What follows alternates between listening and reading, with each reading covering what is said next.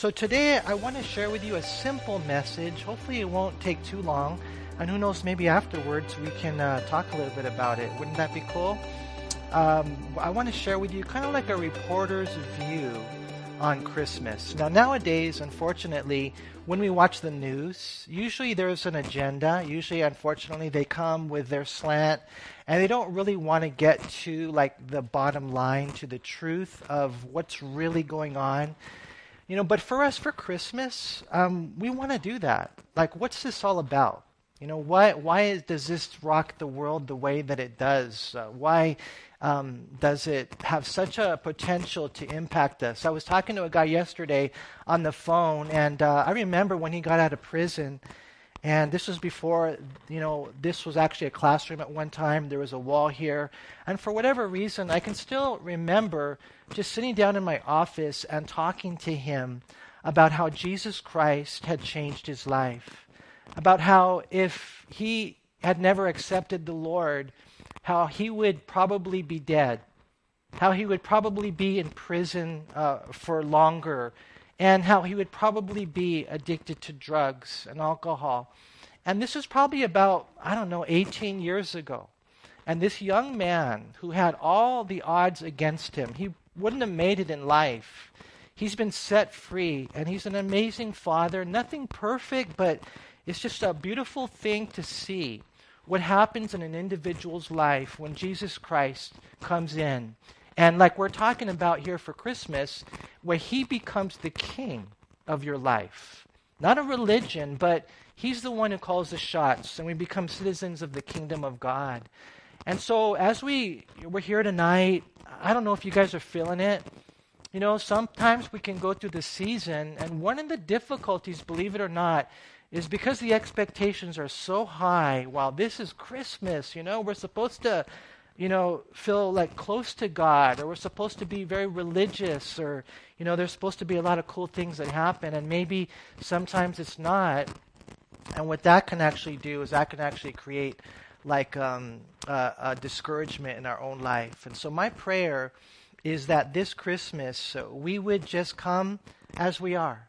You know, whatever you're going through, whatever the struggle might be, uh, whatever, even, you know, in your honest transparency. You know, you're here and you're like, you know what, it's been, it's been difficult for me this year.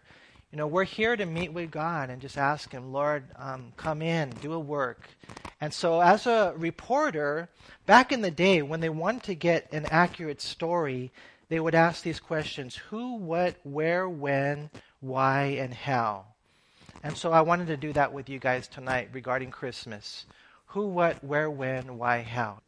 Okay, so who, what, where, when, why, how. Now, I'm going to share with you things that maybe they might be um, a little bit um, debatable. You're like, well, no, I think when it comes to who, it's more along this, or what, it's more along this, or whatever. But um, see if you can follow me with this. Um, on that Christmas night, if I had to, to give you, you had to give the best answer. Uh, who, who is the one, what would you say, that was born on Christmas night? Who? And, and I know, like, you're to say Jesus. Amen? How many of you guys would say Jesus? Amen. How many of you guys would say Savior? Right? I think that's what the angel said as well. There's born to you this day a Savior. Um, even Lord, I think, is found in the Gospel of Luke, chapter 2. But if you would turn to John chapter 1.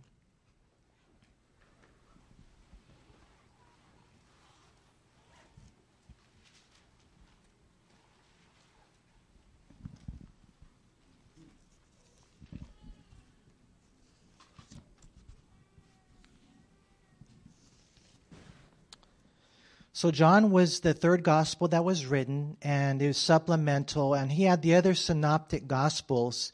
And when he wrote, he wrote things that he sensed were necessary for us to know. And so here in John chapter 1, notice it says in verse 1 In the beginning was the Word, and the Word was with God, and the Word was God. And so this is an interesting passage. It's kind of parallel to Genesis chapter 1 in the beginning, right? And so it takes you back in time. And this takes us to the time before time. if you can visualize this, this is God before angels were made. This is God before anything was made, any person was made. This is God. Imagine the fellowship between the Father, the Son, and the Holy Spirit. And, and here, John takes us back to a time where it, it was this fellowship that was going on. In the beginning was the, the Word, and, and the Word was with God. Now, in the Greek language, um, the word is logos. And um, in the Greek perception, the logos was the one that held everything together. He was the one that not only made everything, but maintained everything. And so, John, who's writing to the Greeks and to the Jews, he brings up this interesting individual that is there in the beginning with God, now, now an interesting thing is when you write, read the Bible, not only was John writing to the Greeks, but he's also writing to the Jews. And the Jews had a translation of the Bible, it's called the Targums. And in the Targums, this same word is translated memra. So, see if you can follow me here for a second. But basically, to the Greeks, the word was the one who holds the universe together, the one who made everything, and to the Hebrews, the Memra was the one, when you would translate the Old Testament, whenever there was a passage that said that God came close, it would be the, the, the Aramaic word Memra.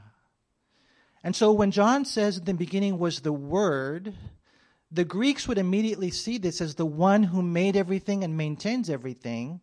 And the Hebrews would immediately see it as the one who represents God coming close to us. And so, you know, it's an interesting thing. In the beginning was the Word, and the Word was with God. And you're like, what do you mean with God? Well, he was face to face with God. And so, what we believe as Christians is the Father, the Son, and the Holy Spirit. And so, in the beginning, they had this fellowship, this face to face fellowship. And it says right there that in verse uh, 1 that he was with God, and the Word was God.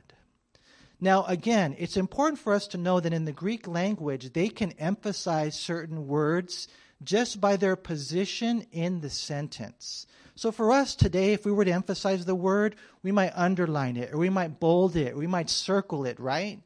Well, in the Greek language, the emphasis is on that last word, theos. And so when John writes his gospel, he's saying, In the beginning was the Word, and the Word was with God, and the Word was God. He's making that emphasis there. But then if you look down at verse 14, it says, And the Word became flesh and dwelt among us, and we beheld his glory, the glory as of the only begotten of the Father, full of grace and truth. You see, when, when, when Jesus Christ came that Christmas and he was conceived within the womb of Mary and he was born in the flesh, you know, you're, you're saying, well, who is this? The who of Christmas is God. And I think we need to remember that because some people will say Jesus, but they don't really pour the content into who he is. They think he's just a, you know, a random rabbi, a passing prophet, a typical teacher. He's merely a man. No. For us, it's important to realize that the who of Christmas is God that God was manifest in the flesh. The Bible says that in 1 Timothy chapter 3 verse 16, great is the mystery of godliness, that God was manifest in the flesh. You know, God came to earth. You know, I was reading a story about a community in Baltimore, and there was this man who uh, had a, a neighbor across the street and uh, she was going through uh, depression and anxiety. She recently suffered the, the passing of a loved one. She was experiencing some turmoil at work, and she was just down and out. And so the family was feeling it.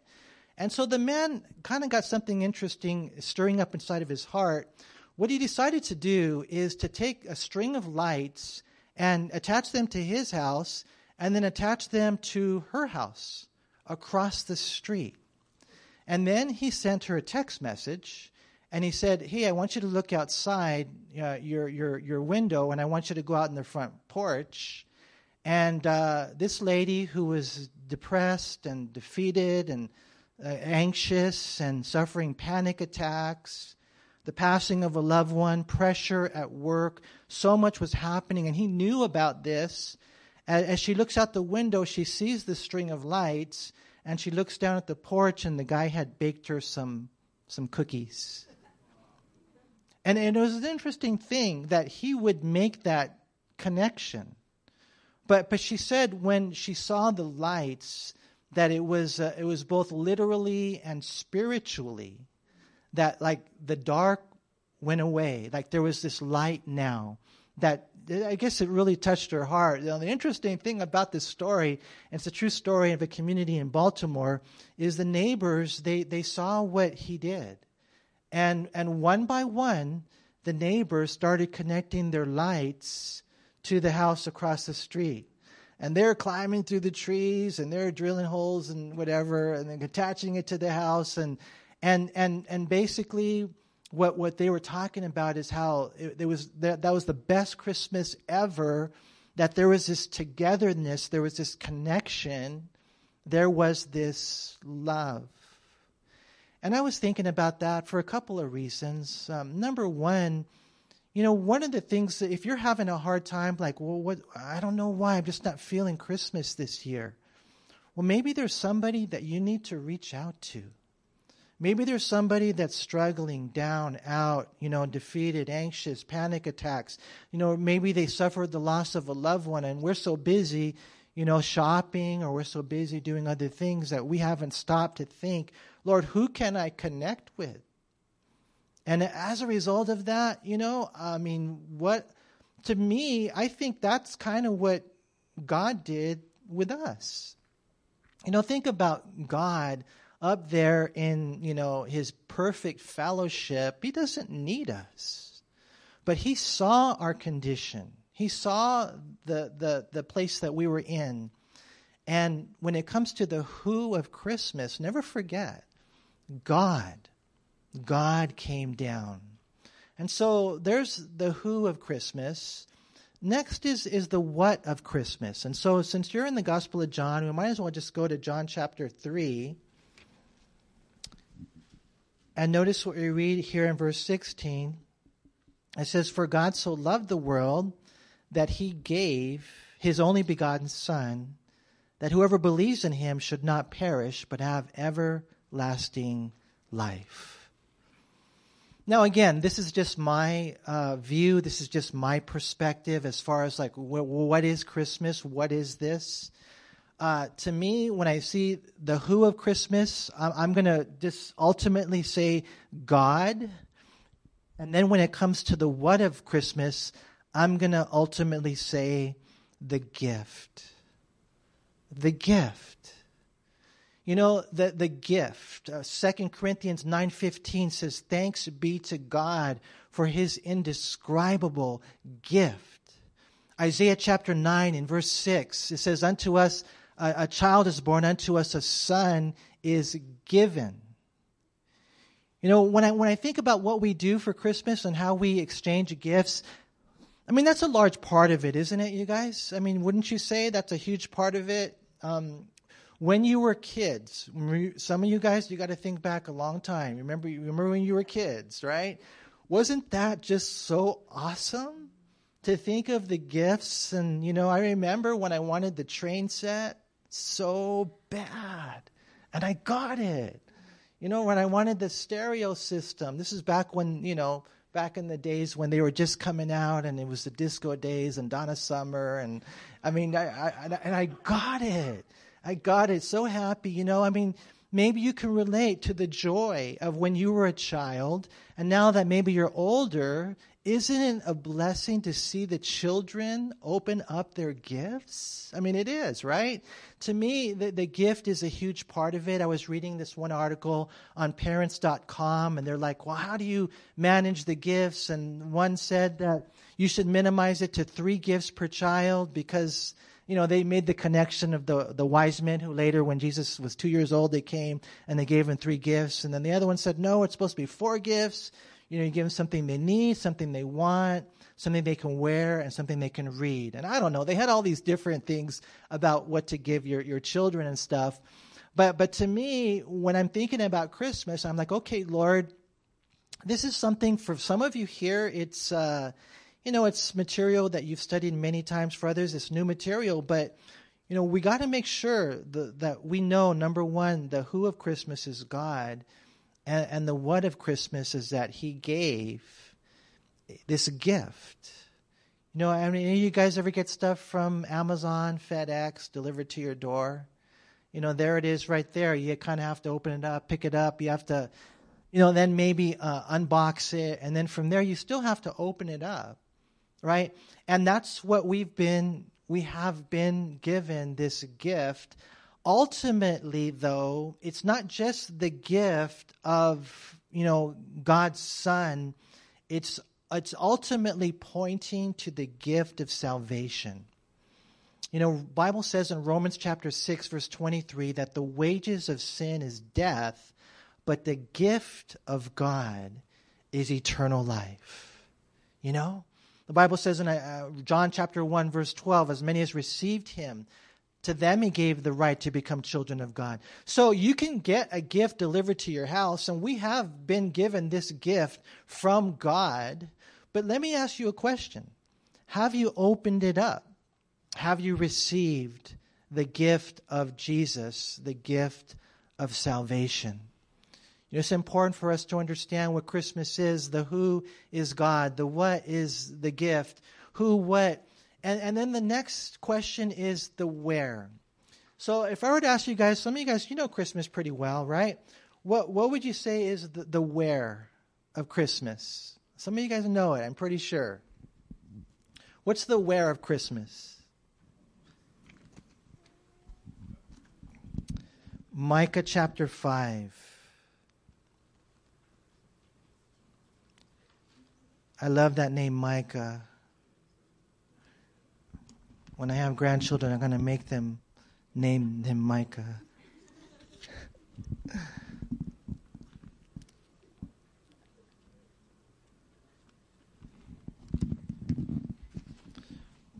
Micah chapter 5 was written uh, 700 years before Christ but notice what it says in verse 2 But you, Bethlehem Ephrathah, though you are little among the thousands of Judah, yet out of you shall come forth to me the one to be ruler in Israel, whose goings forth are from of old, from everlasting.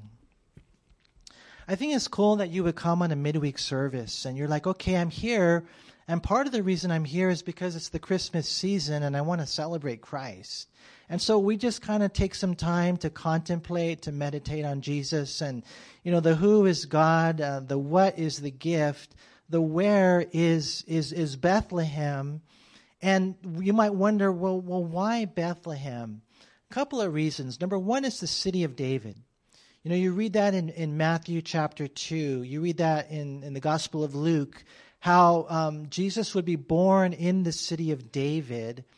And what that was in reference to, and the reason for that, is because David was the king of Israel, and Jesus would be the king of Israel as well. He will come the second time, and he will reign on planet Earth for a thousand years, and then after that, forever and ever and ever in heaven, right? And so that's part of the reason. But another part of the reason why he was born in Bethlehem is because of the fact that Bethlehem, it means house of bread. House of bread.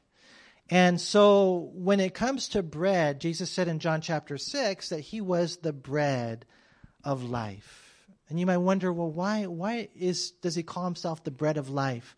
Well, well three things. Number one, uh, bread uh, satisfies us, right? You, most of you guys like bread, right?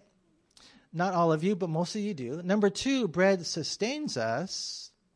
And then what we find is symbolic of is that bread saves us. You know, I got to tell you guys a story, and you're probably not going to get it, but I'm just going to give it to you anyways, man. Yesterday, I had this uh, amazing experience. Um, I was craving French bread, like so bad that I, I don't know if I've ever craved it this bad before. And so you know, I was on my way home and I'm thinking, you know what, I think I'm going to stop at Sprouts and get some French bread or, well, maybe I'll just go home. And, you know, I almost didn't park in the garage because I thought, no, I'm just going to park outside because I'm going to leave and get some French bread. I could see it in my eyes. I could see it. I could taste it. I could taste it with, with my tongue, man. And you know what? It was just so bizarre. So I go home and I, you know, I'm talking to Shelly and everything, and I ask her, "What's for dinner tonight?" And you'll never guess what she said. I got some French bread tonight. Now you guys have to understand that this. I don't know when the last time was that she bought French bread all I know is that I think I wanted it so bad, and we've been married for how long now? Uh, 31 years. We've been dating for six years. We've been together for 37 years, and she got the vibe, man, from my. all I know is that, you know, to me, that that longing. Uh, all right, so here I was talking to my son about this, and we're like, well, why do you think God would do that? Why would God make me want this bread so bad? Like, I don't know if I've ever felt it like that before. And then, totally, this would never happen. You guys got to understand, she never does that. But she bought it, and I go home and I experience it. Why? And I believe with all my heart, it's because you guys know, maybe you've experienced it before. God is a personal God. And God said, I love that guy right there. He wants bread. I'm going to bless him. But, Manny, don't forget, you're a pastor, and tomorrow you have a, a, study to share with the people that I love. And I want them to know that deep in their heart, they want bread. Whatever you know you're going through in life, all the other things, all the other relationships, relations, ambitions, possessions, they will never satisfy you like Jesus will. They will never satisfy you like the bread of life will. And that's why God brought you tonight, because He wants to give you this. You know, when, when I think of Christmas, I, I've always thought about it this way it's kind of like three journeys. You know, because a lot of people, they'll go through the holiday season, but they don't really celebrate Christmas because they don't accept Him as their Lord and Savior. They don't say, Jesus, come into my life. They don't repent of their sins and receive Christ, and therefore you can't really celebrate Christmas the way that you should. You know, you got to give your heart to Christ. You got to make a decision to follow Christ. And so I think of it as three journeys. Number one, it's a journey from heaven to earth. And I don't know what the distance that is because think about the galaxies and how huge they are and how many light years they are. And, you know, God is outside of the galaxies. And so God comes to this little, you know, puny planet, this speck in space called Earth. And he becomes a man, a, a child. It's wild, right? So that's one journey. Another journey I think of is how, you know, in Luke chapter 2, when it says the emperor wanted to number the people, and so Joseph and Mary had to travel 70 miles from Nazareth to Bethlehem. You know, think about 70 miles. She's nine months pregnant on a donkey. You know, you would travel typically 20 miles a day. It would take four days. That's an amazing journey, but she had to travel from Nazareth to Bethlehem. And so one journey is an infinite distance, another journey is 70 miles. But you want to know what the most important journey of Christmas is? It's the journey from here to here. It's the journey from my head to my heart. You know, and that's why I'm saying, you know, for us, looking at the who, the what, the where of Christmas, Bethlehem is important the, the feeding trough is important, you know, where Jesus was laid in a manger. You know, I, I, I don't know if you've ever thought about, you know, Jesus being born in a, a place where they would feed the oxen. Think about the slobber. Think about that. That's where they put him as a, a testimony of his humility. Uh, I, rumor has it, I'm just going to tell you guys this. Rumor has it that when I was a little boy, my parents didn't have a little crib for me, so they put me in the dresser drawer And so I thought that's kind of cool, man, you know? And so that does happen sometimes. And so, anyways, you know, you look at the, the, the, the where of Christmas, uh, Bethlehem, feeding trough. No, you know what? The most important where of Christmas is your heart. Your heart. Is Christmas in your heart? Is Christ in your heart? See, you got to look at the who, you got to look at the, the what, you got to look at the where, and then even the when. Now, this is an interesting one. Go over to Galatians chapter 4.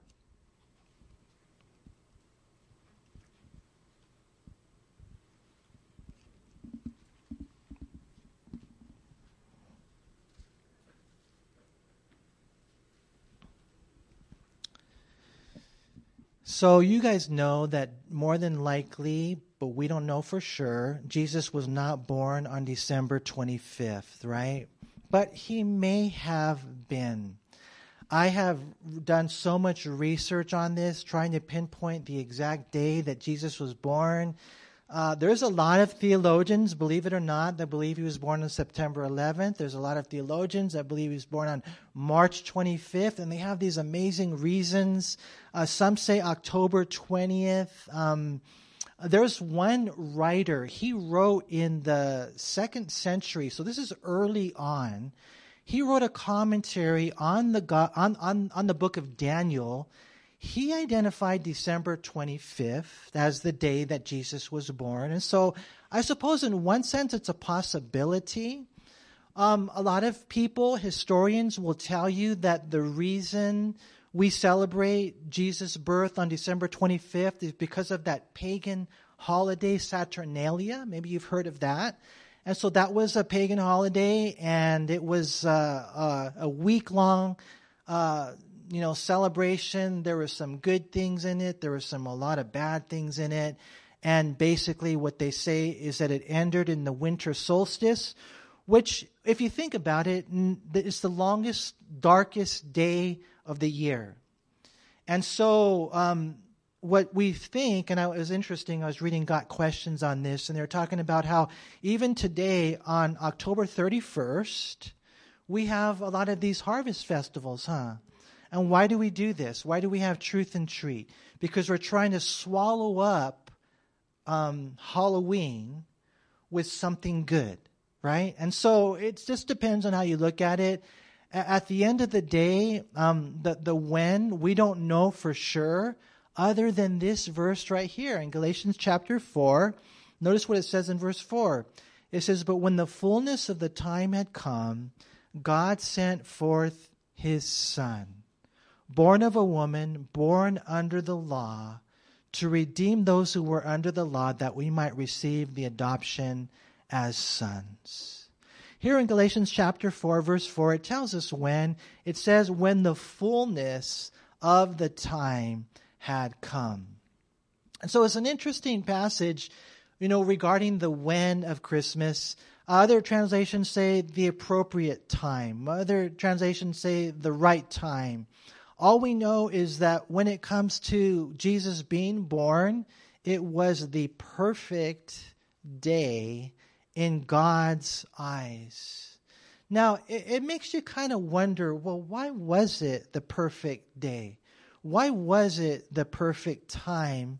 And it's got a lot of people thinking, and let me just share a few things with you why this may have been the perfect time. Number one, it, the Roman roads. Now, the Romans, unlike any other uh, entity in the history of the world, they've paved these roads all, all throughout the Roman Empire. And so, what that would eventually allow the missionaries to do is to travel those Roman roads. And they had these cities, kind of like we do on the freeways. And it's an interesting time to think that, okay, one of the things that may have set up the missionary work and eventually the spread of the gospel is the Roman roads. Uh, the second thing is the, the Greeks and their language. And so now the, the Greeks, prior to the Romans, had spread the language, and now there was kind of like today I was talking to someone the other day who just recently went to Europe, and they were saying you can speak English virtually everywhere in, in Europe and throughout the world. The English language is, is predominant. And so, in one sense, you had these Roman roads to travel on, you had the Greek language in which we could communicate to one another. And not only that, the, the Greeks, the one thing about the Greeks that's interesting is that they were the ones that more, that, that basically were saying, this is the, the pinnacle of, of, of, of, of life, what, what, what men can do, what, what, you know, they, they worshiped in one sense men. And, and so with the Greek gods and the Greek culture and the Greek emphasis, what happened was they left the world empty. The, it, the, the world was empty. The souls were searching. The Roman roads, the Greek language, and then the last factor involved was the Jewish diaspora. And that is the Jewish dispersion, and how at that time the Jews were dispersed throughout the world, and what they had spread was the message of Messiah coming. And all the things they lined up and then God, there in Galatians chapter 4, verse 4, says, In the fullness of time, God sent forth his Son.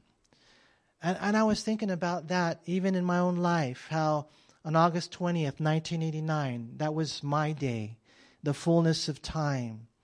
You know, I, don't know what's going on. Some of you guys, I, I, would be cool to hear your testimony, but just how everything intersected in the, in the trials or the struggles or the failures or the emptiness or whatever it was, the, the, the, the day that you got saved.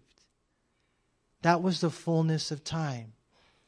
And so for us, looking at the Christmas message, all we know is that God knew the timing. We see the who, the what, the where, the when, uh, the, the why is over in Matthew 121. And we've already kind of touched on it, but two things and then we'll be done.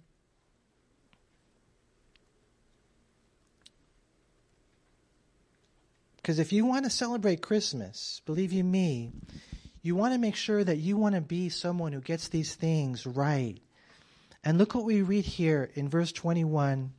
It says, And she will bring forth a son, and you shall call his name Jesus. Why? For he will save his people from their sins. Why? Why Christmas? Salvation salvation. How many of you here have experienced salvation? You know what I'm talking about, huh? God came into your life. God set you free. You were born again. Somewhere along the line, you made a decision to accept Christ. You know, before I was a Christian, I didn't understand the Bible. I read it, but I didn't understand it. I went through the motions. It was just a religion for me, it wasn't a relationship.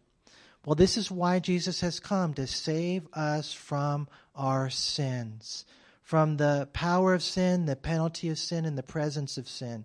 Before I was a Christian, I, I couldn't stop drinking. I couldn't stop taking drugs. I couldn't stop lusting or, you know, looking at porn. I couldn't stop, you know, um, cussing. I mean, I mean, you name it.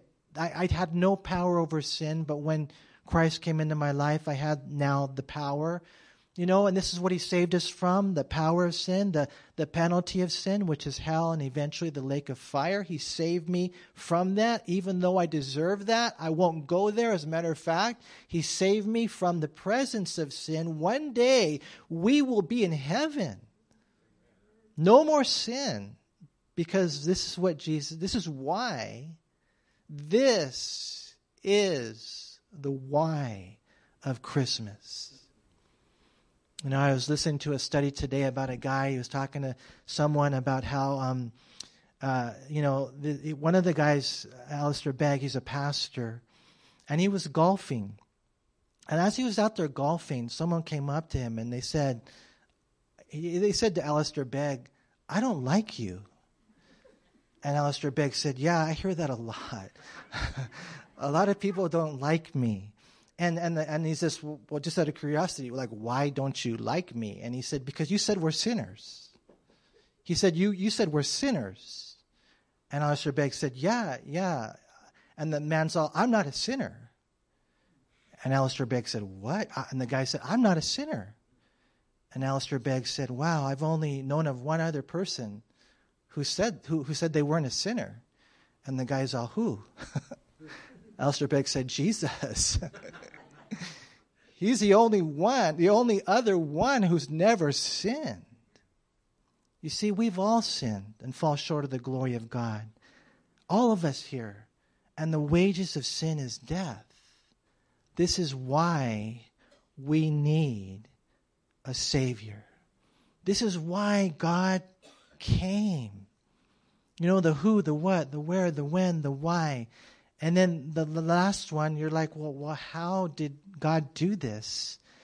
You know, how did God do that? And that's a really interesting question. I mean, how did the God of the universe, who fills the universe in his immensity, how was he able to then be conceived within the womb of Mary and not just God, but 100% man, 100% God? You know, why did he do this? To teach us, to show us, to walk in our moccasins, but primarily to save us. How did God do that? And you want to know what the answer is? Love. How did God do this? Love. For God so loved the world that he gave his only begotten Son, that whoever should believe in him will not perish but have everlasting life. The Bible says in Jeremiah chapter 31, verse 3 I have loved you with an everlasting love, and with loving kindness I've drawn you. You know, the, the, the music of Christmas is love, the message of Christmas is love. You know, when I think of that first story that I opened with, that gal that was over there down, defeated, discouraged, depressed, panic attacks, anxiety, all the struggles that she was going with and she had a going through and she had a neighbor who cared enough to make that connection. I think, Lord, that's how you are. I know most of you here are already Christians, and I praise God for that. I praise God that you're still here celebrating that love of what Christ has done in your life. But, but as we close today, uh, my prayer is that if you're not a Christian, you know, and this delivery has been, you know, brought to your house, and you've never really opened up that gift, you've never really opened up your heart, that tonight you would do that. Tonight you would say, Yes, I want to receive Jesus Christ as my Lord and Savior. And if you make that decision, eh, don't worry about your life. Don't worry, well, I'm a bad person and I've got all these sins and I've got all this baggage and I and I used to be, you know, and you name a different religion. No, I'm not talking about religion.